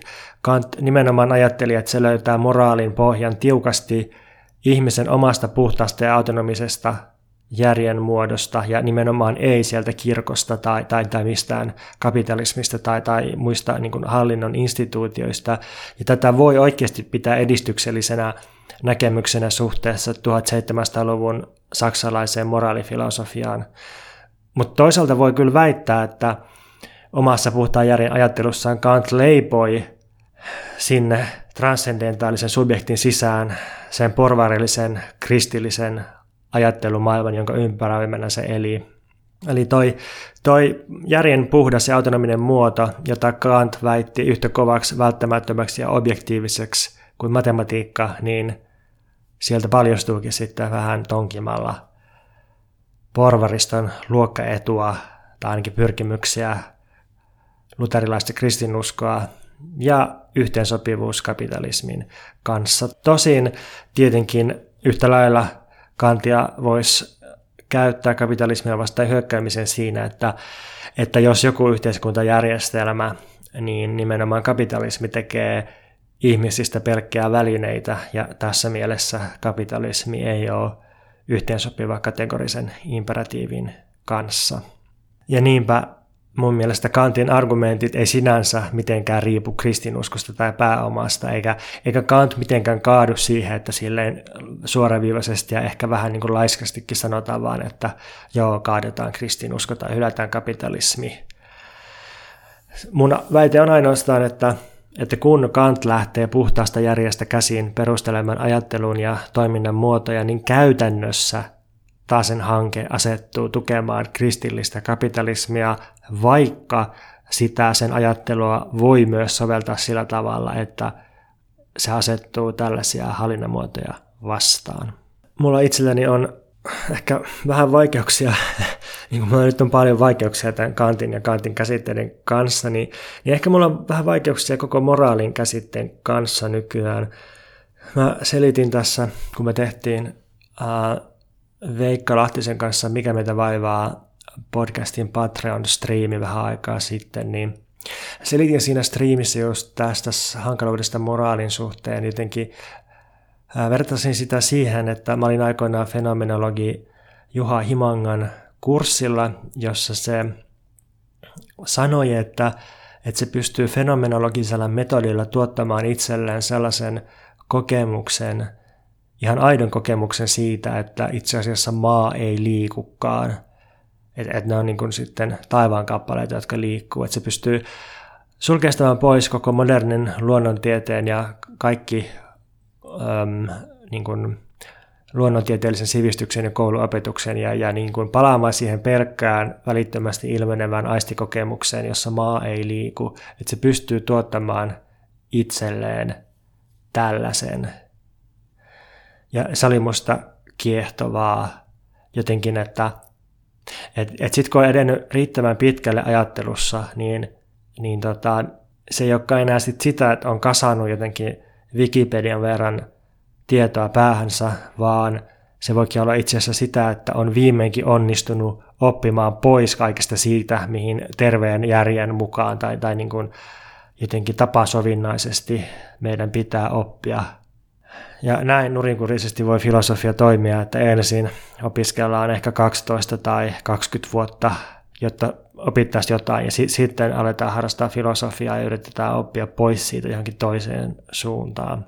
Niin ehkä mulla itselläni on käynyt vähän moraalin kanssa samalla tavalla, että vuosi sitten kun mä tein monta jaksoa Deleuzein Nietzsche-tulkinnasta, Nietzschestä ylipäänsä, niin jotenkin koko moraalikokemukselta lähti mulla pohja pois ja musta tuntuu, että mä en enää edes tavoita sitä mieltä ja merkitystä, mikä ehkä useimmilla ihmisillä on sanalle moraali.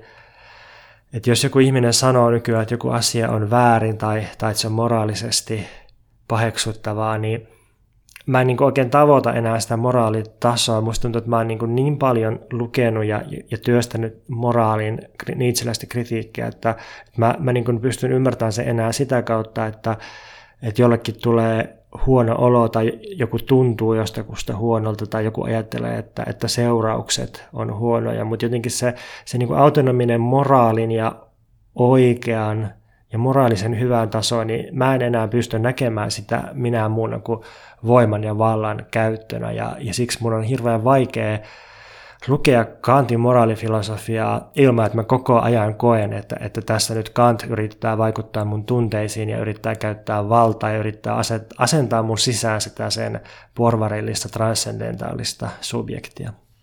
Otetaan sitten pieni setti siitä, mitä Deleuze sanoo tästä Kantin käytännöllisestä filosofiasta tuossa pienessä Kant-kirjassaan.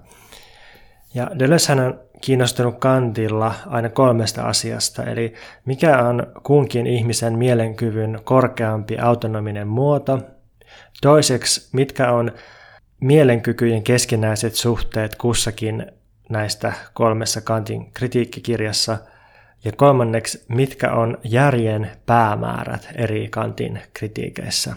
Tässä käytännöllisen järjen kritiikissä on haussa haluamiskyvyn korkeampi muoto.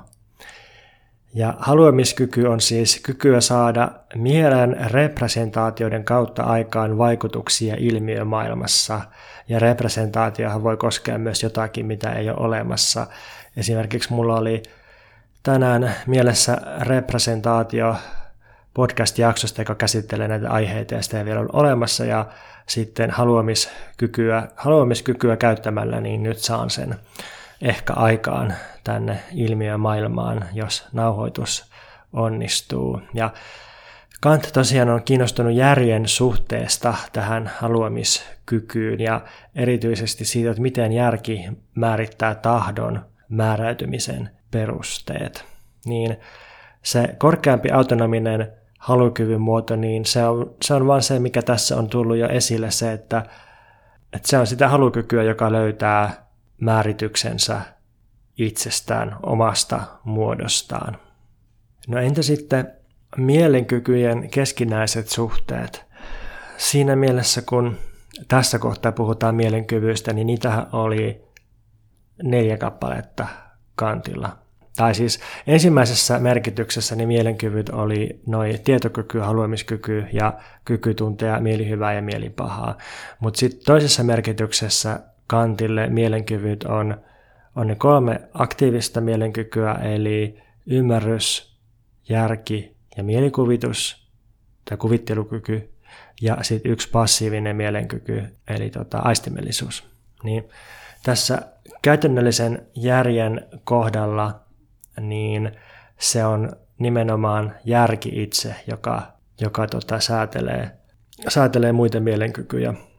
Kun taas siellä teoreettisen filosofian puolella puhtaan järjen kritiikissä, niin, niin se oli ymmärrys, joka sääti lakia ähm, toisaalta sinne aistimellisuuden ja kuvittelukyvyn suuntaan ja, ja sitten toisaalta itse järjellekin.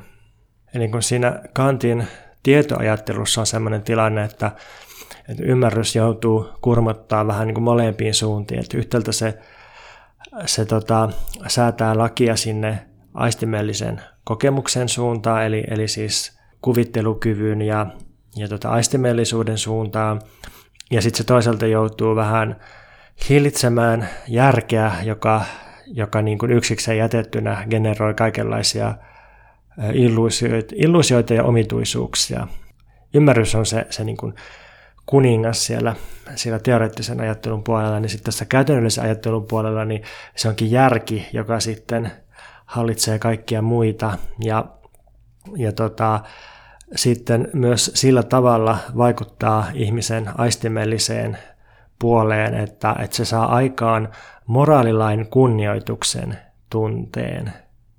Eli ihmisen oma järki pystyy vaikuttaa meihin sillä tavalla aistimellisesti, että, että se saa aikaan kunnioituksen tunteen, joka kohdistuu moraalillakiin. Eli Kantilla moraaliin sittenkin liittyy tunne, mutta se ei ole peräisin maailmasta, vaan itse järjestetään kunnioituksen tunne. Ja, ja tämä on hyvä juttu, koska tämmöinen kunnioituksen tunne on, toimii subjektiivisena houkuttimena tahdolle ja, ja tota ohjaa toimimaan moraalilain mukaisesti. Ja sitten se Dölösin kolmas juttu, eli, eli tota järjen päämäärät. Mikä on käytännöllisen järjen päämäärä, niin Deleuze korostaa, että olisi vaarallinen väärinymmärrys ajatella, että moraalin toteutuminen olisi Kantille yhdentekevää. Kun tältähän se vaikuttaa aluksi, että, että tärkeintä on vaan toimia kategorisen imperatiivin mukaisesti, eli, eli hyvästä tahdosta, ja sillä ei olisi väliä, että, että toteutuuko tämä hyvä tahto sitten millään. Niin Deleuze korostaa, että Kantille tämä aistittavan ja, ja tota, yliaistillisen maailman välinen kuilu on olemassa vain, jotta se voitaisiin ylittää. Ja jos moraalilain toteuttaminen ei olisi millään tavalla mahdollista, niin Kantin mukaan moraalilaki romahtaisi itsestään. Eli moraalilaki on mahdollista toteuttaa, mutta, mutta tota, se semmoinen niin kuin kunnollinen toteutuminen ei tosiaan ole välitöntä, vaan tapahtuu äärettömän jatkuvan kehityksen, eli kuolemattoman sielun ja sitten luonnon luojan ja maailman moraalisen syyn, eli Jumalan välityksellä. Niin kuin mä sanoin, niin mun mielestä Deleuze ei mitenkään ihan ihmeellisyyksiä saa irti tästä Kantin moraalifilosofiasta. Ehkä se ei vaan lopulta ole niin hedelmällistä tai kiinnostavaa sitten kuitenkin. Mutta yksi, yksi huomio Dölösillä vielä on, ja se on se, että, että miten Kantilla spekulatiivinen puoli, se teoreettisen filosofian puoli on totaalisen alisteinen käytännölliselle puolelle.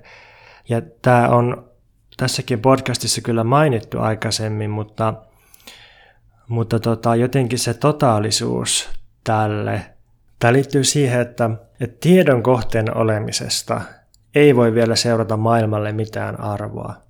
Eli se, mitä suurin osa puhtaan järjen kritiikistä käsittelee, maailma tiedon kohteena, ilmiöt tiedon kohteena – niin siitä ei vielä seuraa mitään arvoa tai merkitystä yhtään millekään, vaan se, se arvo tai, tai mielekkyys syntyy vasta siitä kantille, että maailmalle oletetaan joku lopullinen päämäärä.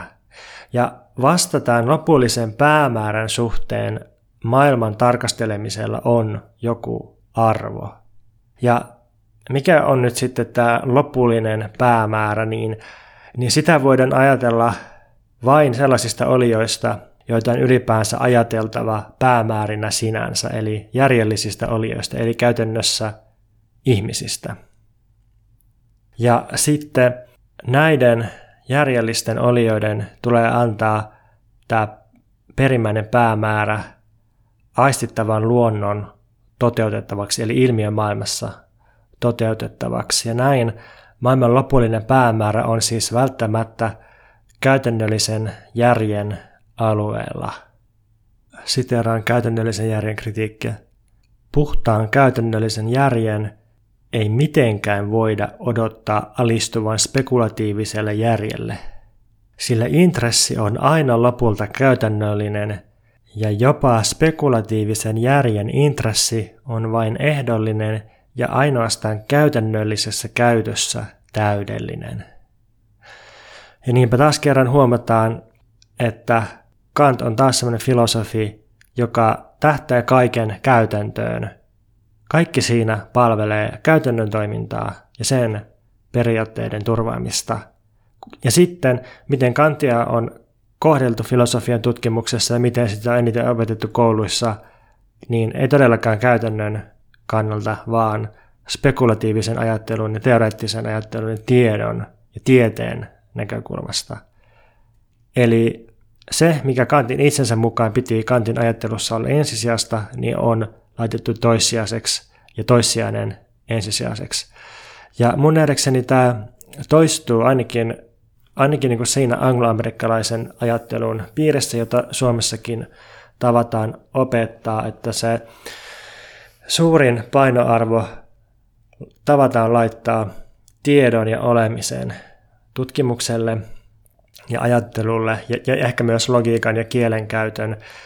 Ja sitten se, mikä piti olla monien näiden opetettujen ajattelijoiden päämäärä, eli käytännössä hyvä elämä, niin se on sitten aidattu jonnekin kakkoskurssin alueelle, jonnekin etiikan sellaiselle leikkikenttäalueelle. Myös Spinozan pitkäaikainen vastaanotto on noudatellut tätä kaavaa ainakin ennen kuin Deleuze ilmaantui paikalle korostamaan sitä myös Spinozan ajattelun käytännöllistä puolta. Otetaan sitten lopuksi vielä yllätyspussi hengessä muutama irrallinen havainto Kantin käytännöllisen järjen kritiikistä. Muista sillä oli hyvä huomio tuolla loppupäässä sivulla 217 siitä, että Miten moraaliset keskustelut yleensä kiinnostaa ja terävöittää ihmisiä nopeasti verrattuna teoreettisiin spekulaatioihin? Kant puhuu tässä sillä, että, että sellaiset ihmiset, joilla ei ole koulutusta tai yleisesti kykyä ää, puhua teoreettisista monimutkaisista asioista, niin sitten kun tulee puhe moraalista, niin sitten samat ihmisetkin on paitsi haluavaisia, niin myös kykeneväisiä tekemään aika hienojakoisia ja monimutkaisia erittelyjä ja käyttämään pitkälle meneviä argumentaatioketjuja. Ehkä voisi ajatella myös semmoisen somekeskustelun näkökulmasta, että, että tota, niin kuin monimutkaisuudella mitattuna, niin ihmiset on kiinnostavampia ja kykenevämpiä aina puhumaan siitä, että onko joku paheksuttavaa tai ylistettävää, tai että pitäisikö toimia näin vai noin, kun taas sitten jos vertaa sellaiseen, että, että puhutaan vaikka tieteen tai tiedon tai tällaisten niin teoreettisista kysymyksistä.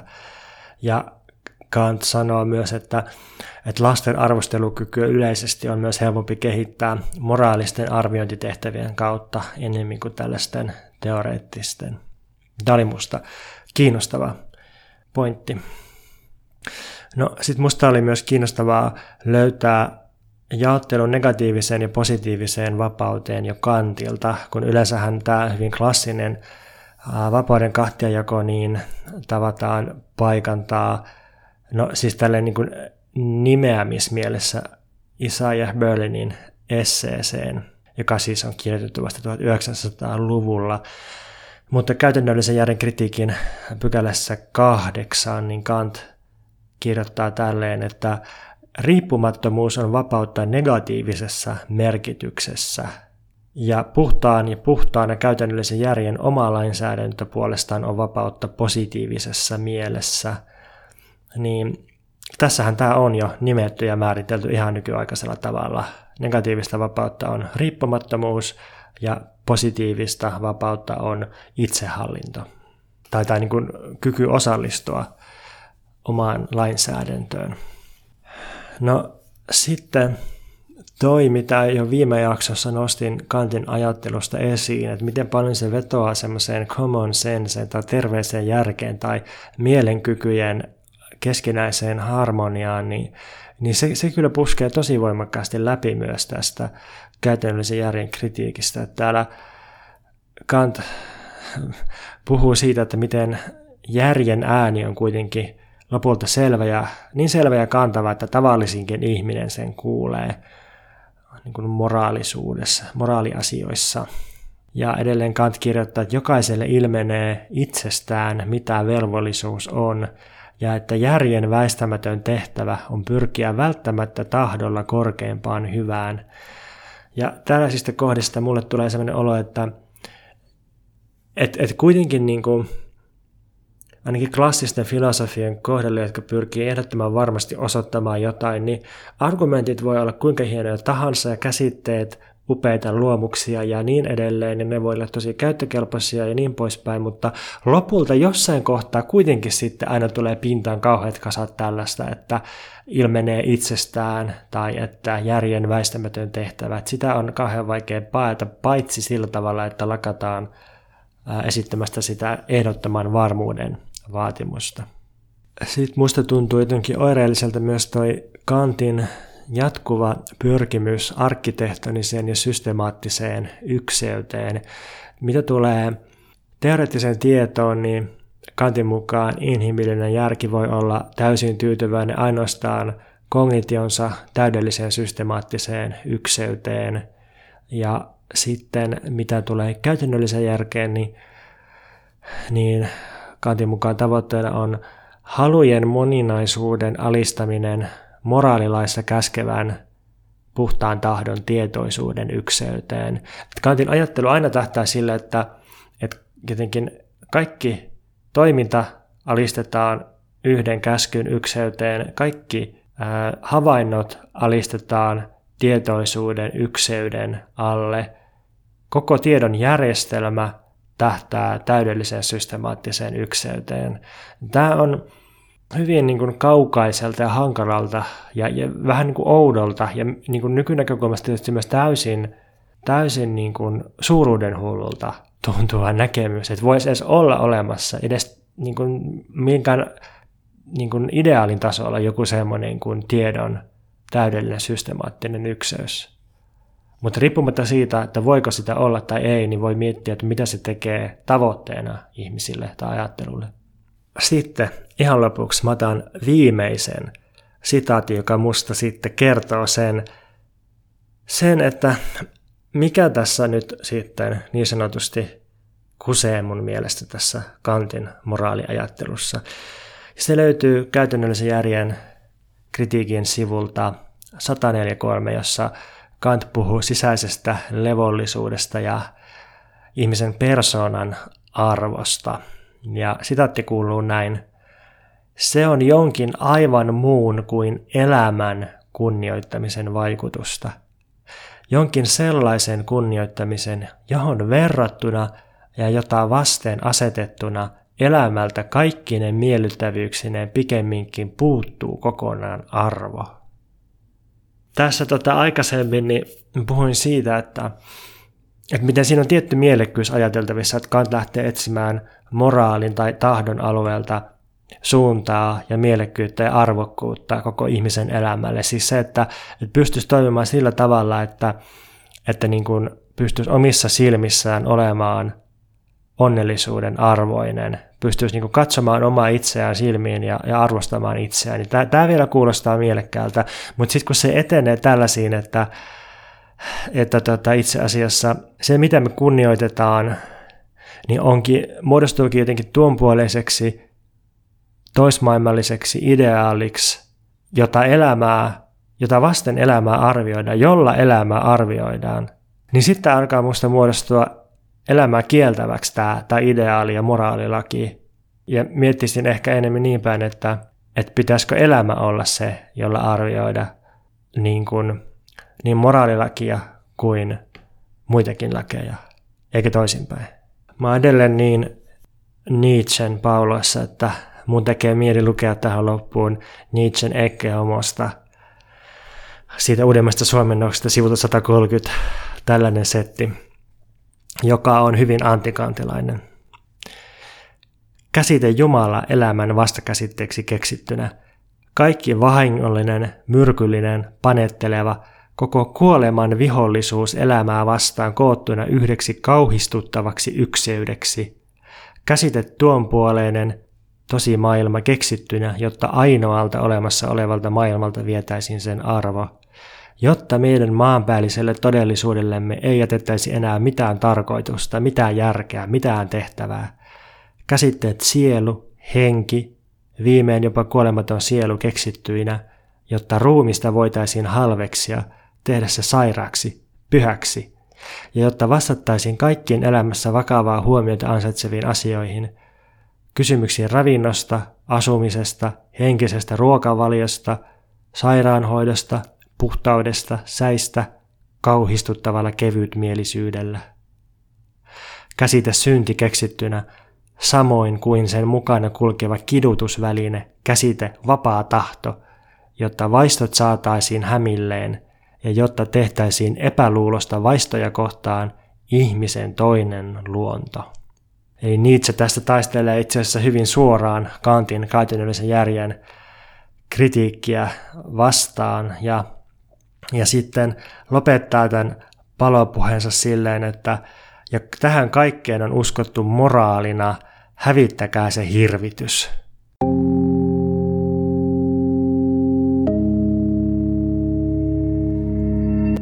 Siinä oli toistaiseksi sekaavin selitä mulle jakso. Kant ei vaan tässä kohtaa uppoa muhun yhtään, mutta velvollisuuden ja antamien lupausten tähden niin on vaan rämittävä tämä, tämä elämänkielteinen suo läpi. Ehkä Kantin kohdalla ja kategorisen imperatiivin kohdalla voi myös kysyä, että mitä sitten, jos, jos se järjen, puhtaan järjen itsellä säätämä velvollisuus ahdistaa ja aiheuttaa hengen ahdistusta ja uhkaa musertaa oman itsensä alle, niin voisiko sitten kuitenkin olla korkeampi imperatiivi kaataa se kategorinen imperatiivi, jotta itse säilyisi hengessä. En tiedä. Varmaan Kant näkisi tässä jonkun korruptoituneisuuden asteen sitten tai, tai jotenkin, että ollaan suostuttu sieltä inhimillisen järjellisen olennon kriteerien saasta jonnekin aivan muualle, missä, mikä ehkä niin onkin tässä nauhoituksen aikana tapahtunut. Tota, Kanttia tulee vielä yksi jakso arvostelukyvyn kritiikistä joka musta on, vaikka onkin pitempi ja, ja tavallaan monimutkaisempi, niin silti paljon nautinnollisempi kuin tämä, tämä tota, valtioterrorin moraalifilosofia puoli.